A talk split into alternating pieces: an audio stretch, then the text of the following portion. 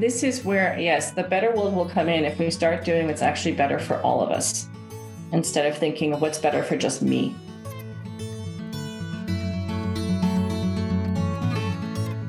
Welcome to the podcast, Being All of Us. It's great to have you here. My name is Brian David George, and my mission is to inspire you to become an agent of change in your own life through the stories of people like you from around the world who are on a journey of self-discovery and inclusion. I believe that these conversations will lift you up and help you to uncover your potential and to become your higher self. So sit back, go for a walk, a run, a drive, whatever works for you, and enjoy some time to get to know more about yourself.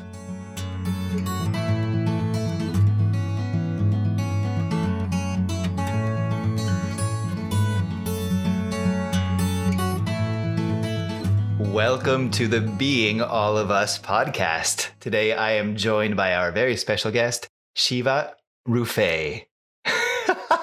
Shit, I think I got that right. Yes, I got the thumbs up. I said it right. Shiva, welcome. Thank you for being here. Thank you for having me. My pleasure. So, um, Shiva, here on the Being All of Us podcast, the way that I start every conversation is, tell us your story. And you can start anywhere you want, however you want. This is about you. So tell us about Shiva. I'm going to see if I can do this in a slightly different way, because it, my story is my thing. It's like, it's, you know, it's become what I sell in a way. So I'm trying to think what new information I can add to this. I like to think of myself as having had four to five lives. I haven't, I've never considered life to be this one thing that you live. There's multiple lives that we live. The first one started in Iran. I was born there, and I was born during the Iran-Iraq War.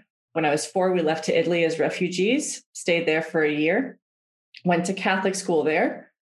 Very confusing being a Muslim Jewish refugee in a Catholic school in Italy, right? In the nineteen eighties, in a small town. Yes, that was not, that was not fun. Italy was amazing, but going to Catholic school under those conditions, not so fun. And you can imagine the stories I created in my head about the Catholic Church from that as well.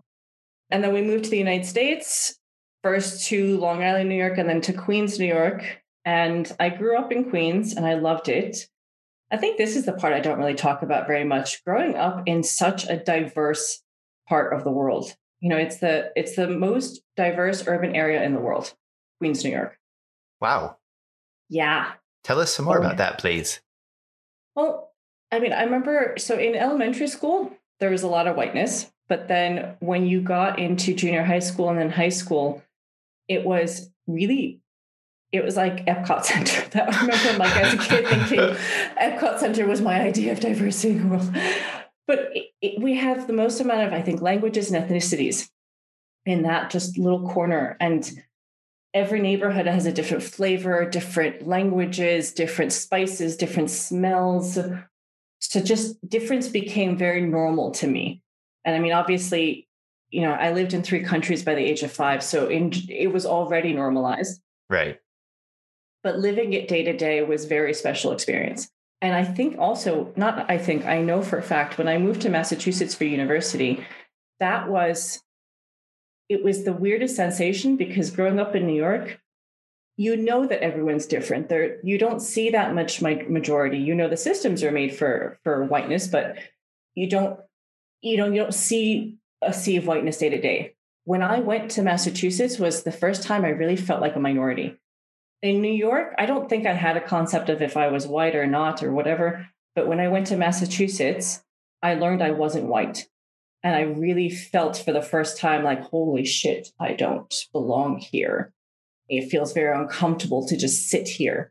And also, it just so happened that the first week of my university was September eleventh, two thousand one. So that was also wow. huge. I mean, the world was shifting its perception of, of Middle Easterners. And I remember, you know, two things happened for me that night when I woke up that morning and, and I seeing the news. I'm a New Yorker living outside of New York. I'm also a Middle Eastern. So both identities coming into play of like this, this horror I feel of what's happening, but then this also terror of, oh my God, I'm going to be a target now for the rest of my life in the United States. Wow. And so dealing with like two sets of grief almost at the same time, this loss of safety and security that the United States gave me in some ways, but then also uh, another loss of uh, safety and security in the sense of I will always be a target now if I wasn't before already. And then being outside of New York and, and being away from my family and friends and and going to school in that time, like imagine going to university in that moment. And in university, you know, everyone's emotions are high, hormones are going rampant. So there was so much aggression that you can taste and smell and see at that time towards Middle Easterners. I took history as my, my history was my major. And I remember one of the classes I did was Middle Eastern history. And we were learning about Islam and that Islam, like almost every other religion, is based on peace and love ultimately. And then someone raising their hand and saying, well, if Islam is based on peace, then why are they the ones always killing people? Like a university student to raise their hand in a class and ask that question. I remember like turning my head, looking at the person in their face to just get this image seared into my brain of this is what fear does. It makes you ignorant. It makes you willfully ignorant. And I remember that was when I kind of, I decided I need to get out of here. I can't be in the United States anymore. And also keep in mind, like I had just the tiniest taste of what more, you know, people who are more visible minorities get in the United States. I was just feeling it for the first time and, and, and strongly, and I couldn't handle it. So I left the United States to finish my education in the U K. I felt at home for the first time in my life, which is the weirdest thing in the world. Tell me a bit more about that, please, about feeling. What is, what does it mean to you when you say feeling at home? You don't have to. Well, this is interesting. Yeah, because it's it should be an internal thing. But for me, it was more of an external thing in the sense of in the U K, I felt that it was OK to be myself. My identities were accepted. Right. Not tolerated, but accepted. Maybe not fully embraced, maybe not included, but at least accepted. And that was a step up from what I was feeling before in the United States. So I felt, and I I, I knew when I told people where they asked where I'm from, and I said, I'm Iranian, they didn't give a shit. There was no judgment. There was just curiosity, or there was like, oh, I'd love to go there. Or, oh God, we should go to this restaurant. There was a whole other set of reactions that I was getting that I just never received in the United States when someone asked me where I'm from. Hmm. That's, you know, oh, that question. How do you mm. answer that question? Because it, that's, mm. you know, that question is the hot topic. And I think those of us who are, I'll say, quote unquote, interested in doing the work nowadays, that we talk a lot about this question. So how do you handle the question, where are you from? It depends on where I am in the moment. So this is, and I love this because this, I've been thinking about this a lot, to be honest. When I'm in the United States, that question, where are you from, is very triggering because it's scary. Because I've learned that I don't know the intention of the person asking that question. And unfortunately, a lot of times the intention is not a positive one. And this is coming from the person who always teaches assume positive intent, right? I believe that to my core, but I also know that not everyone has positive intent. And I've seen it so much when that question is asked. So I remember last time I was home before COVID, and with my parents, we went to this store to buy whatever. It was like a deli. And we were there for a long time talking to the guy. And then he asked us, where are you from? And I was, I noticed in my body the fear and terror because we were in, in Connecticut, which I realized is supposed to be very, you know, left wing in many, many ways and areas, but it's still, there's so much racism there and there's so much prejudice and they're not so used to diversity. And so that question scared the shit out of me.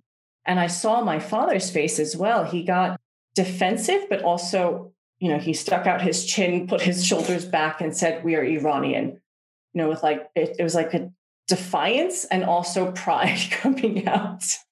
But I also noticed that when I'm here and people ask me where I'm from, I don't have that fear. I don't have that reaction. Not, not to say that there isn't, you know, prejudice here. There absolutely is. But I don't fear as much the reaction that I get. I, because I know it's a lot more coming from a curious place than anything else, than a suspicious space. So that's, that's what I mean by my reaction and how I feel with that question and respond to it depends on where I am.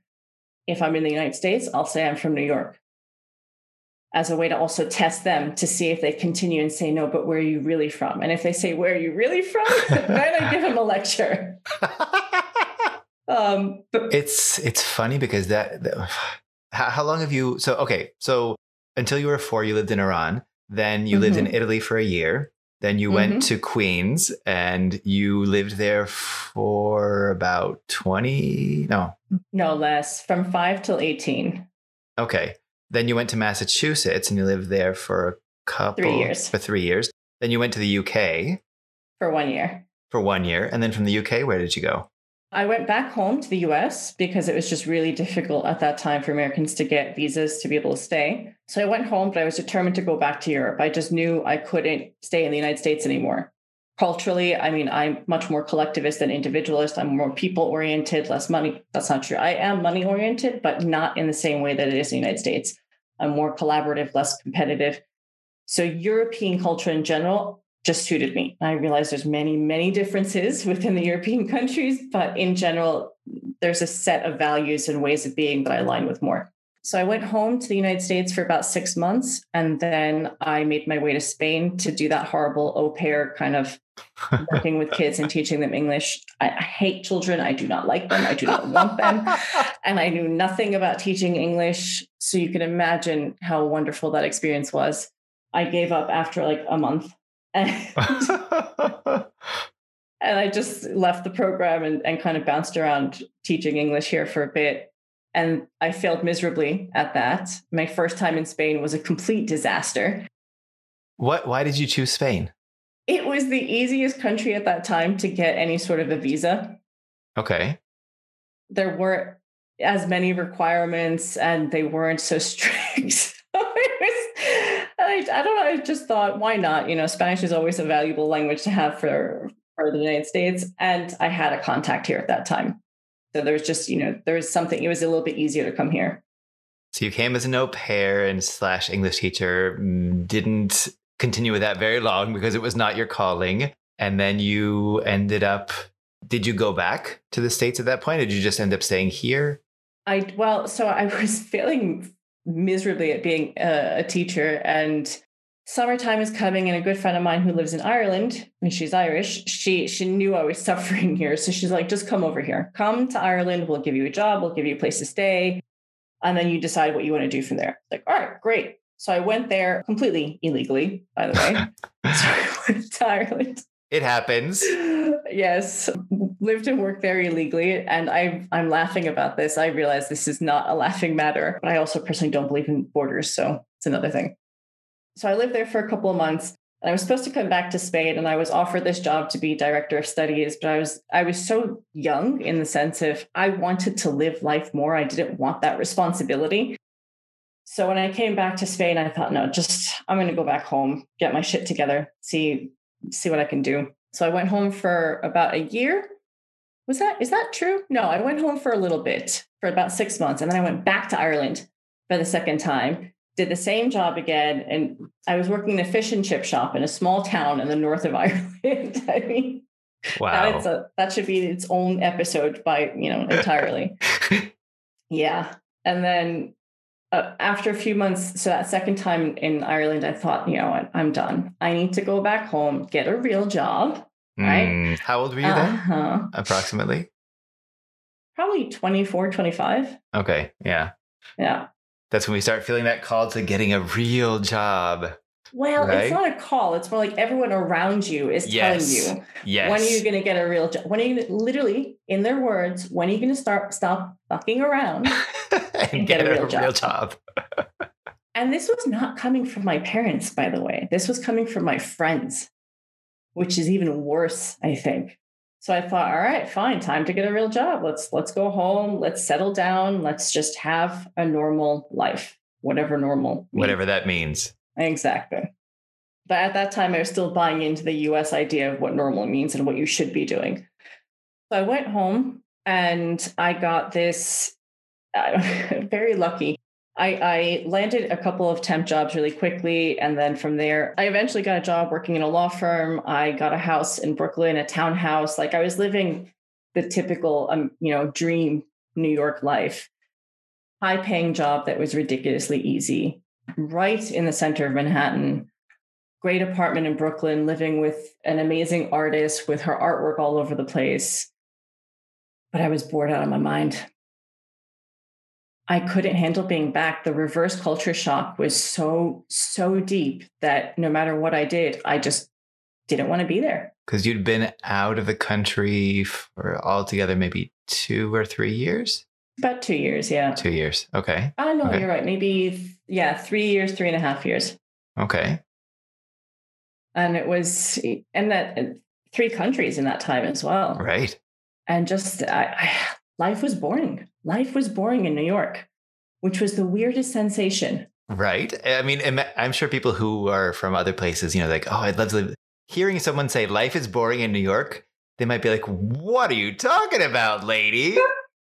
Well, I mean, life could be boring or interesting depending on your mindset, period. And mm, in yeah. growing up, we also had the same conversation of like, what do you want to do tonight? I don't know. What do you want to do? I don't know. There's nothing to do. Like, that conversation happened all the time in New York City as well. Right. Just depends on your imagination and your risk level in terms of what's out there to do.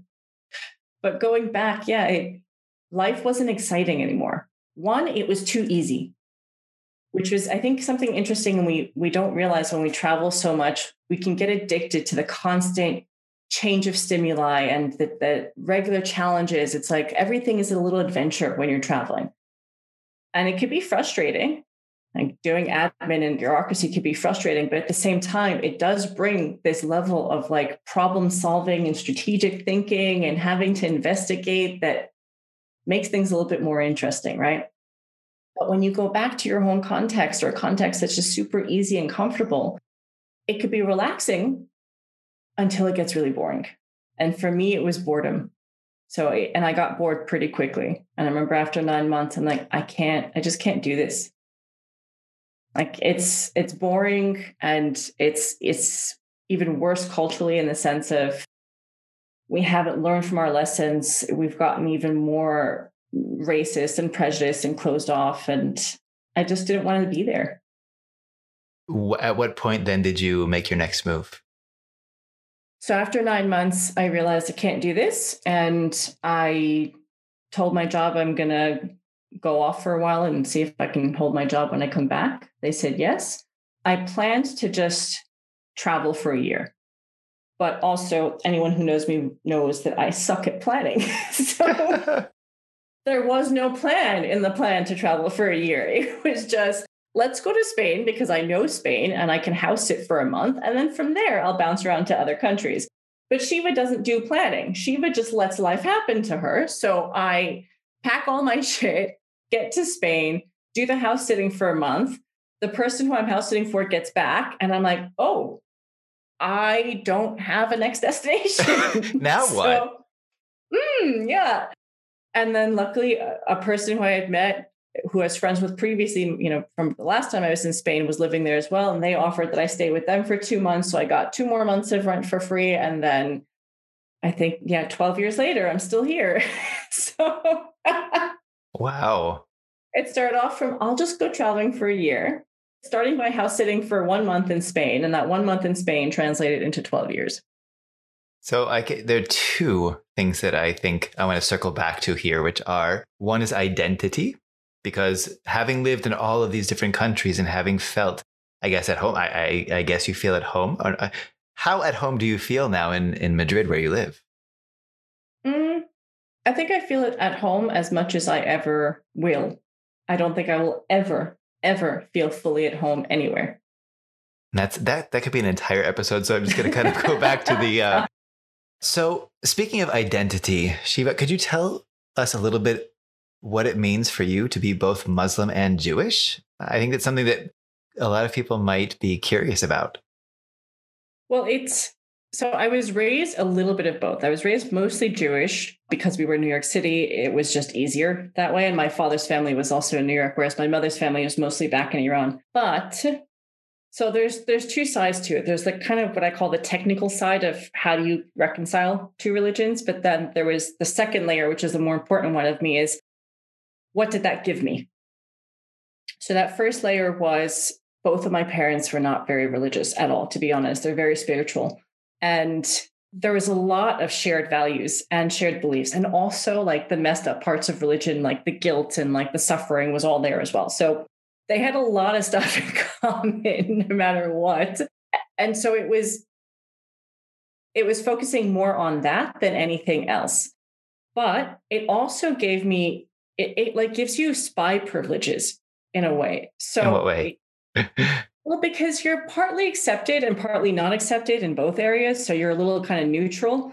So a lot of times you just kind of sit back. All right, this is the role that I took in, in the different contexts that I was in, whether it was a Jewish one or a Muslim one, sitting back and just listening to the conversations, not really interacting in them, but just listening and, and trying to understand where these people are coming from, in what ways they're similar, in what ways they're different. And I don't think I was doing this consciously either. It was probably much more a survival mechanism than anything else, because I knew I had to make these two parts of my life work together, period. So how did I do that? And what that gave me, that, that sitting back, observing, listening, trying to find the connections for the good and the bad, was what, because it wasn't just what they had in common. It was also ways that they thought they were different, which was really interesting. That they think they're different in certain ways, but when you're in both cultures, you realize, no, you're you're actually not that different. And I can't think of a specific example, but it was like, wow, you're both being judgmental in exactly the same way about each other. Or also hearing, you know, they they might have core values, but they just approach it in different ways. So that was really interesting as well. And what it gave me was these x-ray glasses into being able to see beyond the behaviors and almost read between the lines and understand what each side is trying to say, but they're speaking in their own unique, like, cultural language. And so they can't understand each other. But when you straddle two cultures, you can understand both. You can see what they can't see. So what was it like at, I mean, I assume that one of your parents is Jewish and the other is Muslim. Mm-hmm. What was it? I mean, how do they relate to each other from their different religious backgrounds? Well, they're not religious at all. That's the thing. Neither of my parents are, which was very helpful. So parts parts of their families are religious, but neither of them are. And also, interesting fact, there was a stage, I think when I was about thirteen years old, my parents told me that I'm not allowed to, to say I'm either Muslim or Jewish anymore. I had to do my own research.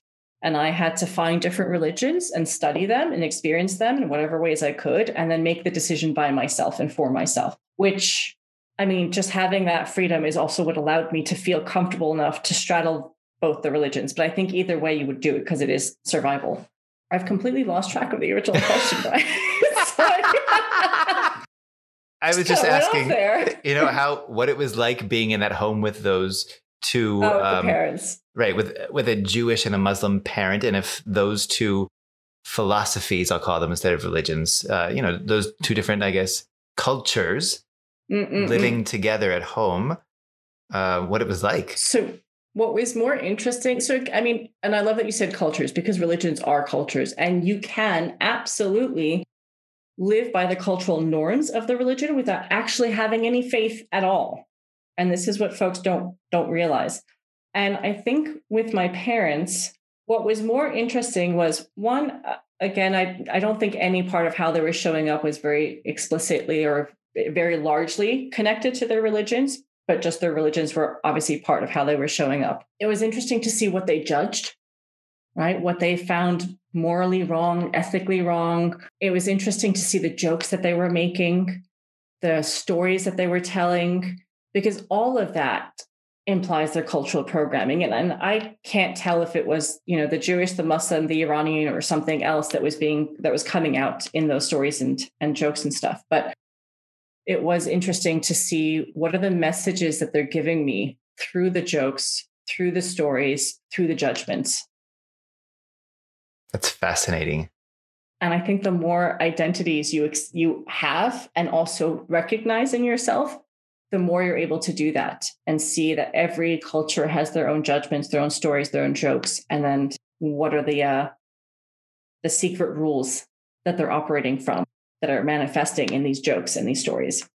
There's so much going on that we don't even realize is going on. So the more that we can start paying attention to that, the more it can help us decipher a culture or a worldview. Yep. Yep. We need more information. And to, to get that information, we need to observe and be curious.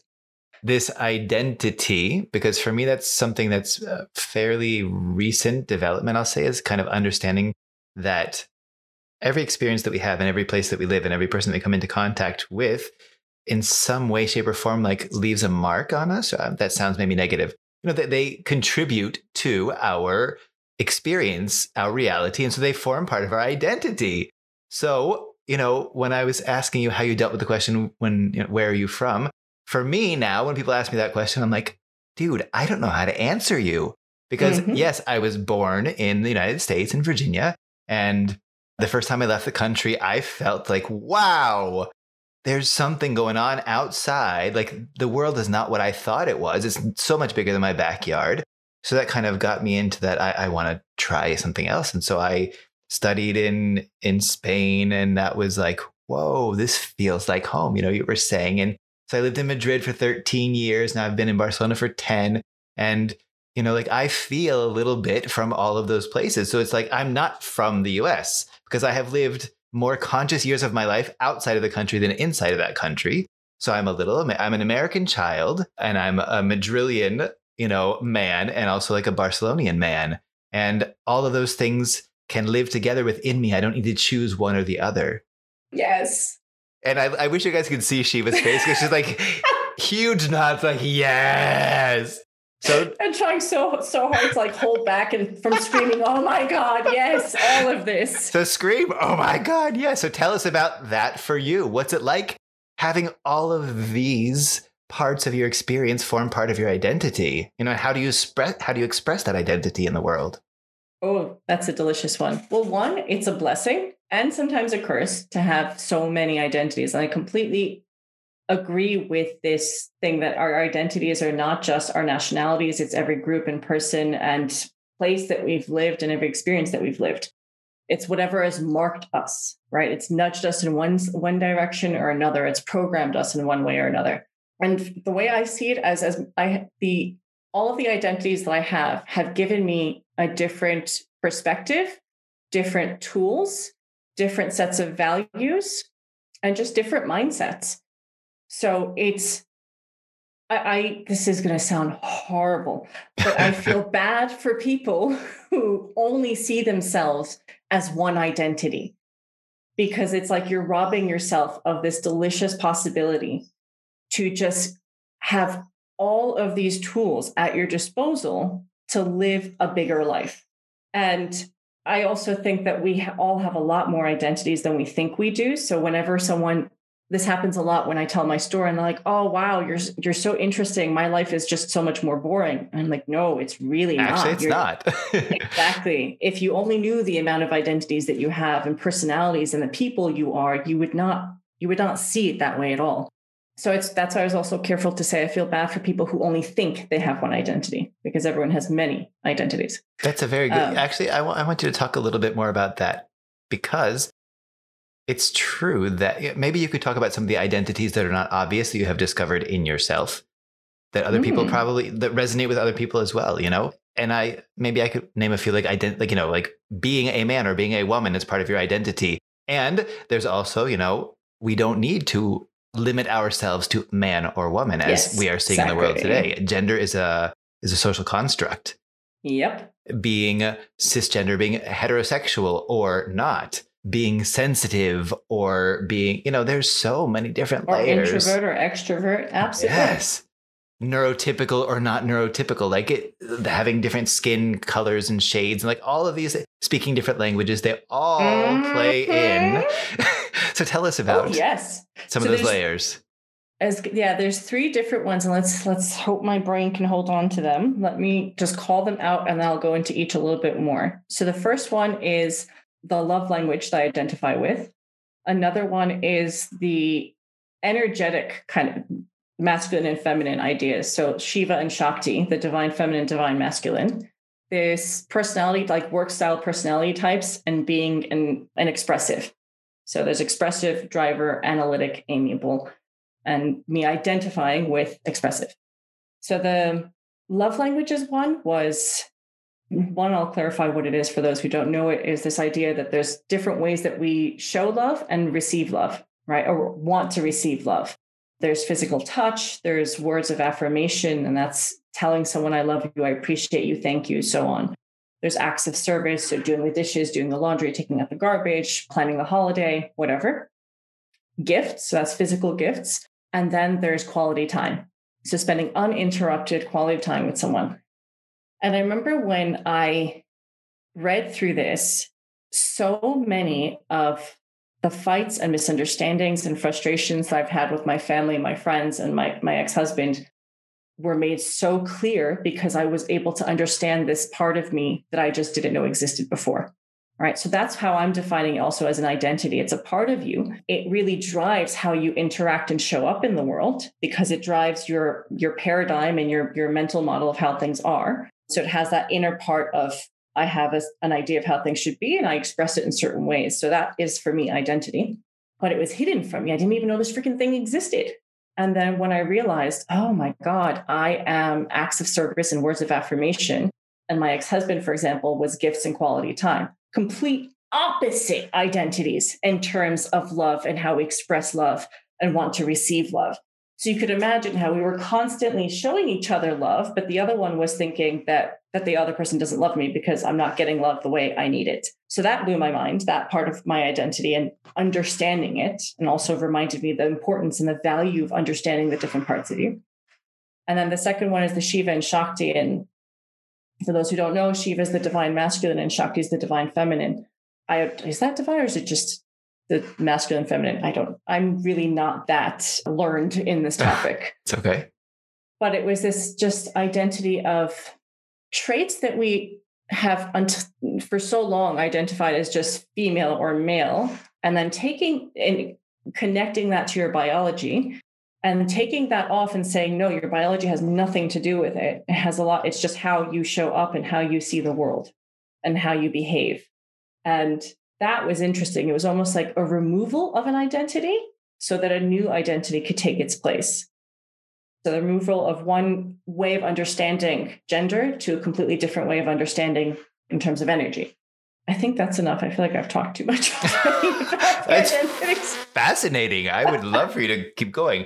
Uh, if you want to go to the third point you mentioned right. before, I mean, I'll you can keep going if you want. No, I'll try to quick, quickly go over that one. The work style. So what work style are you? And this is going to sound weird, but for a long time, I thought I was a lot more quiet, shy, and introverted. Not to mean that someone who's introverted is quiet or shy, but I thought I was those three.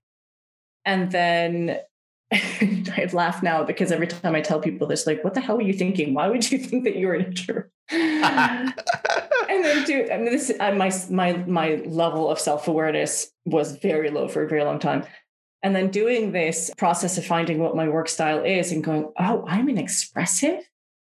Oh, this makes a lot of sense. This is why I need to talk so much, because it's how I even understand things. I need to talk it out to understand it. And then, yes, I become dominating in situations and I don't give space for other people to talk. And so there's the pros and the cons. I could be super engaging and I could be super motivating, but I'm not so good at actually following through and getting shit done. And so this other identity, especially, you know, the prof- in the professional context, was also a super powerful one. And just the basics of understanding how I show up and how that impacts others. And I feel so ridiculous even now going, how did I not know this before?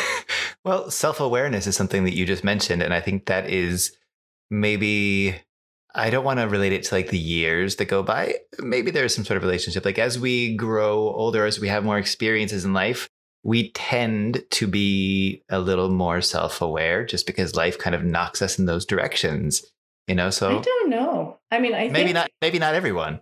Yeah, I think it goes both ways, or many different ways. I think, yeah, for some folks you get more self-aware, and for others, I think they put more boundaries and want to become less aware because it's also painful. And I think as we grow, we are we take on bigger pains in some ways.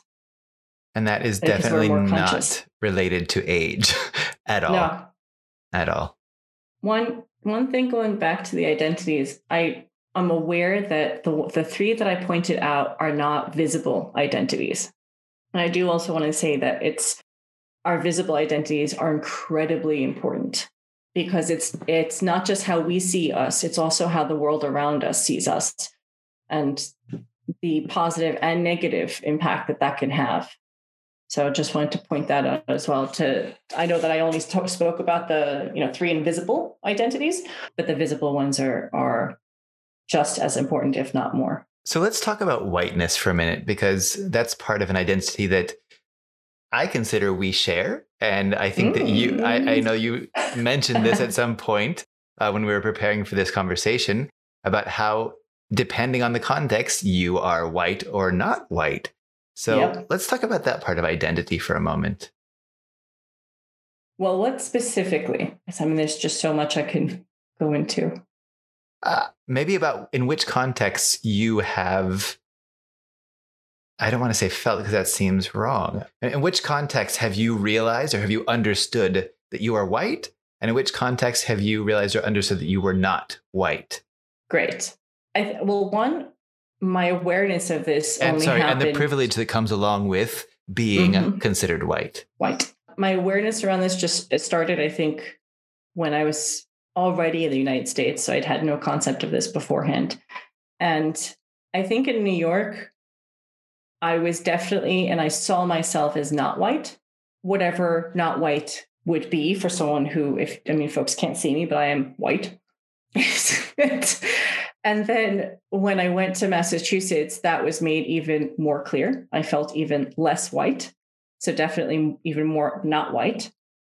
But when I went to the U K, it, there was a neutrality. It was weird. It wasn't even something that occurred to me. And I also have to say in the United States, I didn't feel safe because of that feeling of, of being not white or not seen as white. And I also didn't realize that I didn't feel safe, right? It's the fish who doesn't know it's in water. Right. I only realized this much later. So when I moved to the U K, I did notice I became a lot more relaxed physically, a lot less triggered emotionally. So I noticed those changes.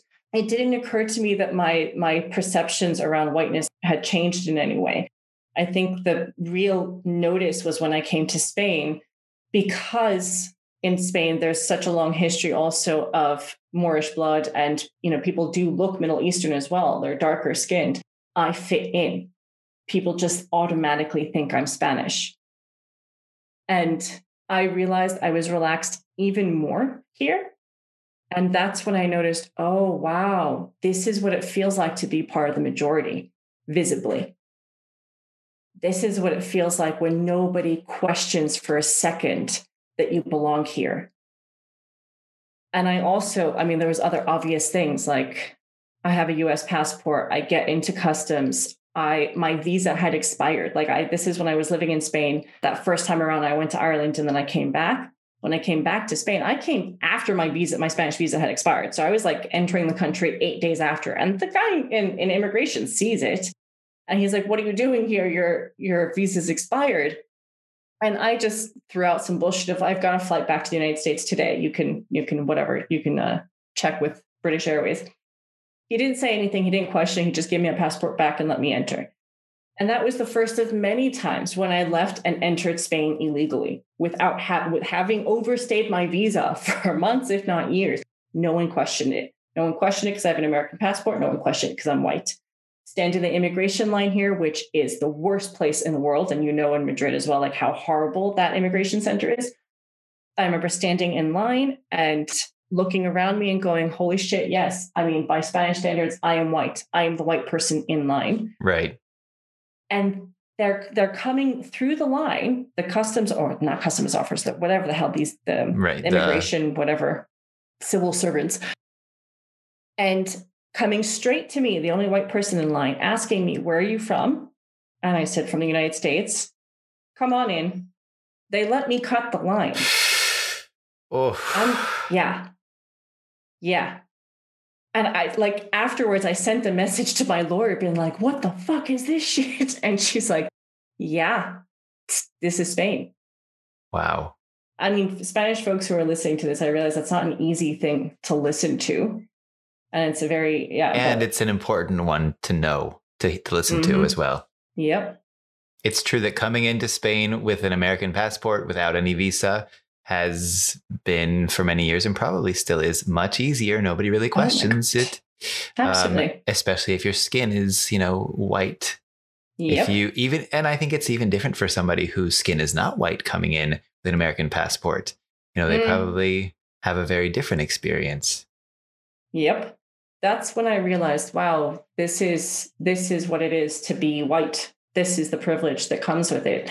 Uh, the other thing I was going to say is my first few years in Spain, it was very typical for the police to, to kind of hang out in the metro stops right at the entr- at the exit entrance and just stop, like complete racial profiling, just stop folks who are non-Spanish looking, whatever that is, and ask them for their I Ds, because it's also illegal in Spain to walk around without an I D. And if you didn't have it, they could put you, they could bring you to jail. But they use that as a way to, to get illegal immigrants, but using ah, the only tool they had was racial profiling. And I remember like terrified, like sweating in my skin every time I saw them, like, oh my God, they're going to ask me. Oh my God, they're going to ask me. And I was illegal at the time. They never once asked me. And I remember years later, just being so frustrated, almost going up to the police and screaming, check me. I'm illegal, but I'm just white. So you're not checking me. Yeah. I think it's hard in my personal case, because when I first came to Spain, I came to do an internship, and there was a time when my status was, yeah, I was, I was irregular there for a while. I, I was applying. And so I was probably irregular in Spain for about two years, maybe not full two years, but almost two years. And I did have those little nervous episodes where I'm like, oh God, please. And then I, I would honestly think it's okay. They're never going to stop me. Like I didn't think it consciously. It was just like, in some way I knew they would never stop me. And even if they did, like I could make up any excuse and they wouldn't care. Mm-hmm. And like understanding that now makes me feel kind of, I'm looking for a word. The first word, the word that comes to my mind is dirty. You know, it makes mm-hmm. me kind of feel dirty to have that privilege. Like I didn't do anything to deserve it. I was just as, my situation was just as irregular as so many other people who come here looking for a better life for whatever reason that is. You know, they are working, they are contributing, they are part of society, and they're getting stopped and they're getting deported, and I'm not, just because yeah. of this, this like whatever it is that I was born into without even asking for it. And it's, it makes me feel dirty sometimes, you know, and it makes me feel like, hey, then let's do something about this. You know, it's not fair. It's not right. And we can do better. Yep. The only thing that sucks is like, why do we have to live this to realize our privilege? And I'm deeply, sh- it, it, it's shame that I feel when I go, oh my God, all this time in the United States, I saw myself as a victim of the system. And I do, I mean, I, I don't like the terminology victim, but yes, my identity is marginalized, but I still have a lot more privilege and I have a lot more safety than a lot of other folks. And that didn't really occur to me. And that is, I kick myself going, what the hell can we do to make people realize this much earlier? So that's actually a perfect segue into something that I wanted to talk about, which is how can we make things better? Like, what is the kind of world that we know is possible, that we know that together we can create, and what part do we play in that?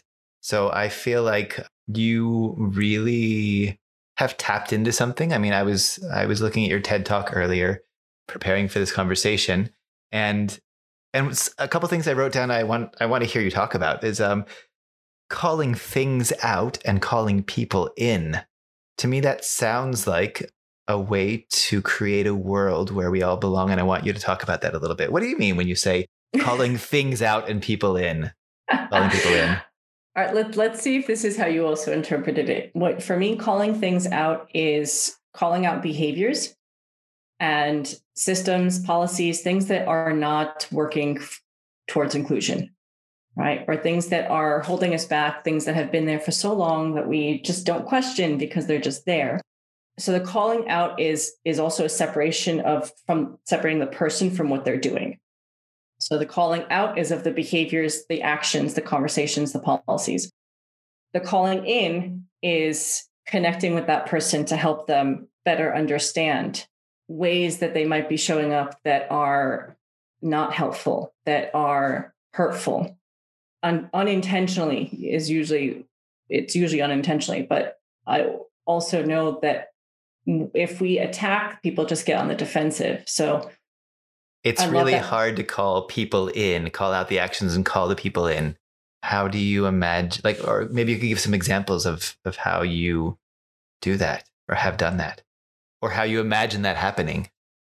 Well, with the calling things out at an organizational level, it's a little bit easier because it's, you know, you can show that something's just not working in the favor of the business or not working in the favor of the values that we have. If we're valuing inclusion, then, you know, whatever X policy we have is just not fitting into that. But with the people, it, it is a lot more challenging. So how do you call out the behavior, but not call out the person? Coaching speaks into this a lot. So framing your language. So it's not, you know, you did this or you made this happen, or I'm disappointed in you or whatever. It's more about speaking about the behavior and detaching it from the person, which I realize I'm just repeating myself in that. Nonviolent communication, which I know is a tool you also love, has been one of the more powerful tools for communication. To help with that, it's like a, I see it as a way of communicating a difficult message in a way that you're assuming responsibility for how you've maybe added to the situation, and you're looking to understand how the other person is also interacting with the situation, and you're learning to ask questions in a way that's not triggering or blaming or attacking.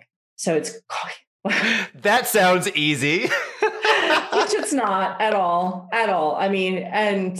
We talked, I talked about this with, with our mutual friend, Anna Zellno, that it, when we use nonviolent communication, it sounds formulaic. It's like, when I see this happening, I feel like this, uh, you know, I feel that this need is not being met or this need is lacking. And then leaning into asking for the person to meet you halfway, right? Instead of demanding for them to meet you halfway or putting any demands, it's the asking part.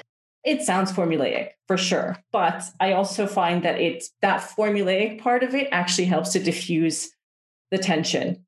And it also, it, what I've learned with N V C is that you can kind of learn to speak in more common language using the same formula, which, you know, people who are very standoffish when they hear the formula, they're like, don't talk to me like that. You know, if, if we can learn to use more common language to do the exact same thing, then it can also be a way to call people in maybe.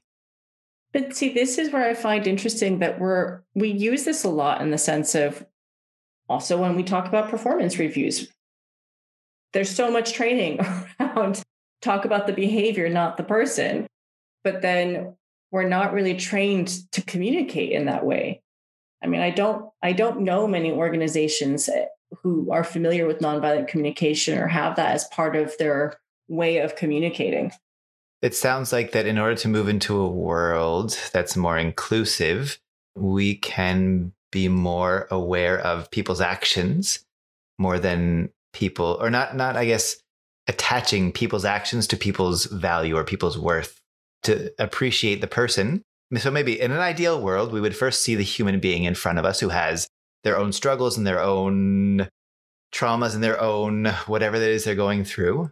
And say, first of all, and I love like namaste, you know, like I see the divine in you. I see you as this human being who's going through this experience just like I am. And now I'm going to talk about your actions, you know, and I, I may connect with you and appreciate you as a human. And I totally value you as a human.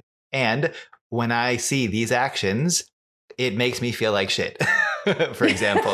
And I said it in a much nicer way. Yes. Or I feel like shit. It's not, it makes me, because that would be then putting the responsibility on the person who's done it in the action. But yes. No, I feel like shit. I am taking ownership of my own feelings. So yes. And what do we say to get to this, this ideal world, we would have people be able to disassociate the person from the action and speak into the action and have that constructive conversation.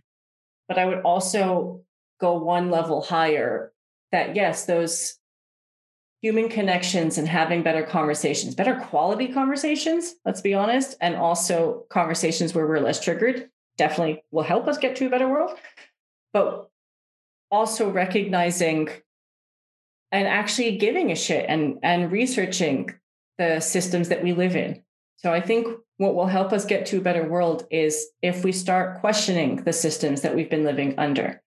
If we start questioning capitalism, this obsessive need for productivity, this world where human beings are now equated to parts of, you know, machine pieces in a factory, because that's how the system was set up for manufacturing, right?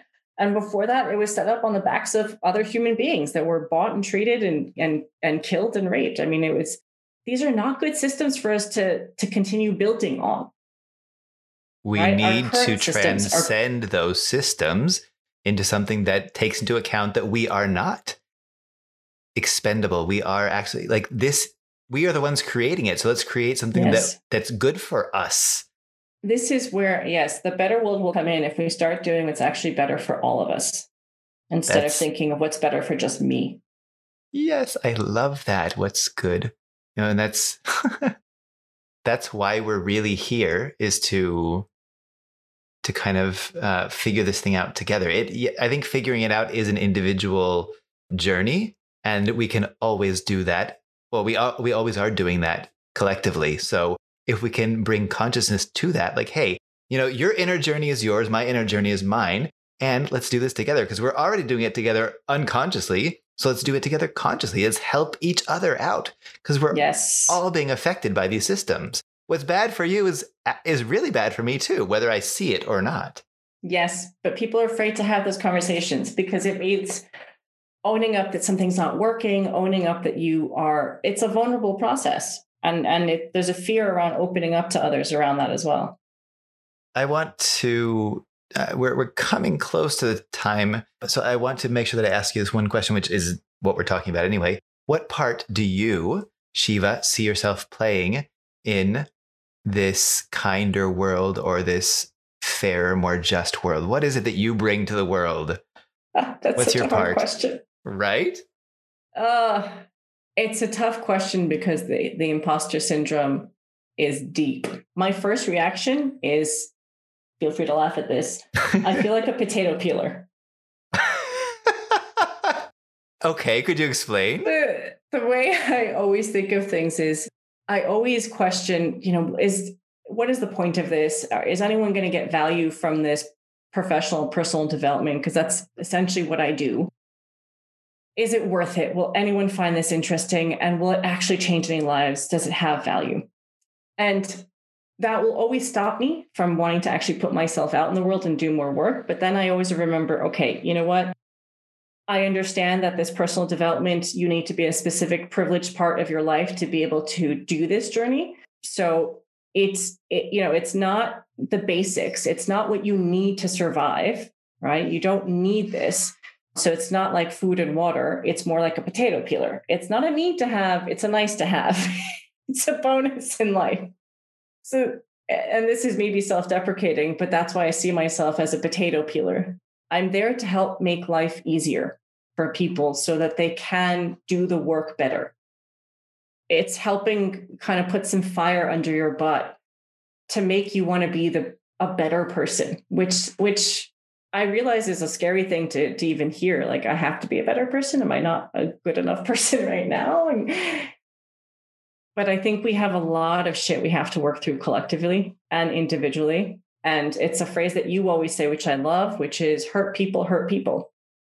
So in that sense, I relate to you in that heal people, heal people. Heal people. Exactly. Yeah. And I'm not fully healed. No way in hell. I mean, I do this work also to heal myself, but I know that I can help those who are struggling at a different level.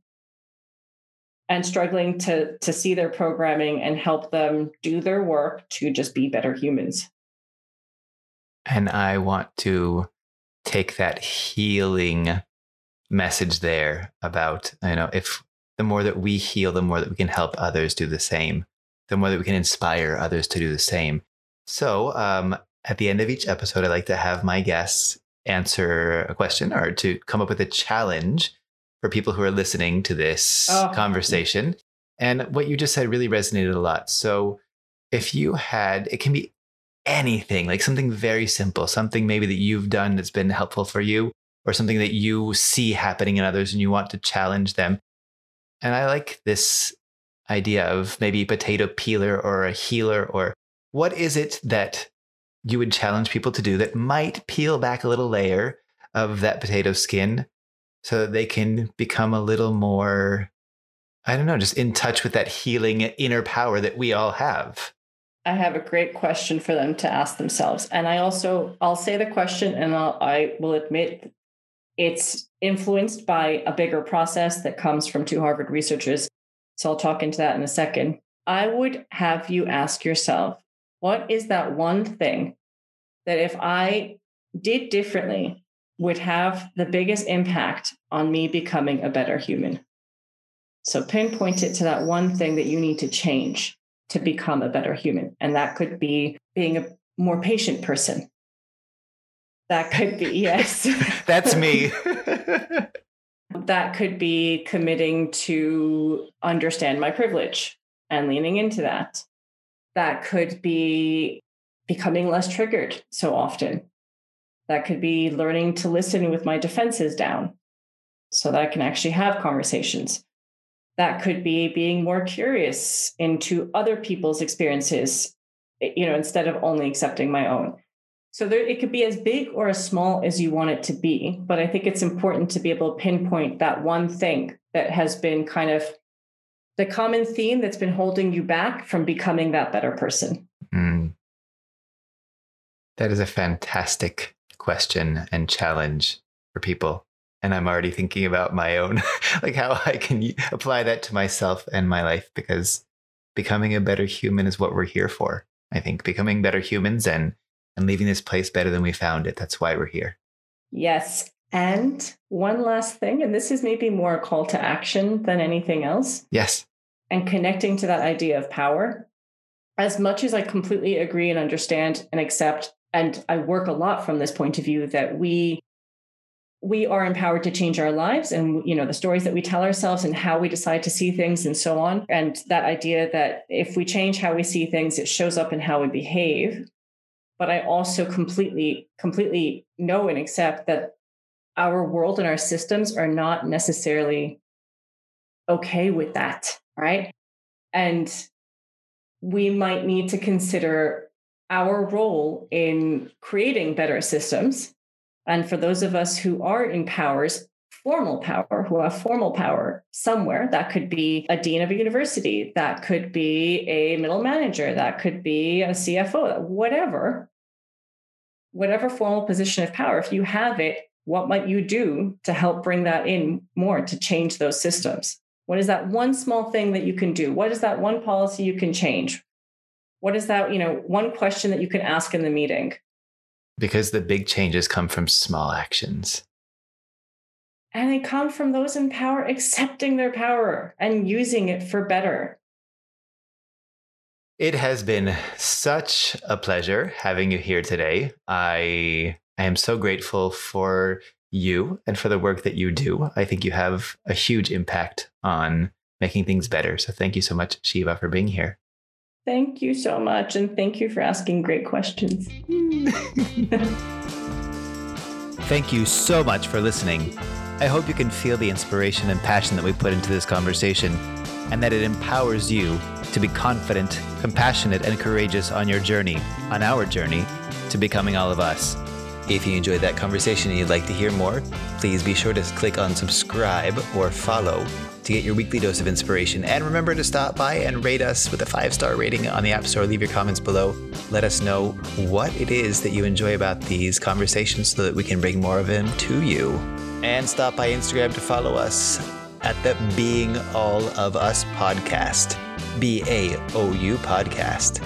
Thanks to the group Bombadil for our intro music, Avery, and to Scott Grattan for our outro music, Motown is Yotown. Come join us again next week for more. Until then, shine bright, you beautiful soul. You are the change the world needs. Go out and shine.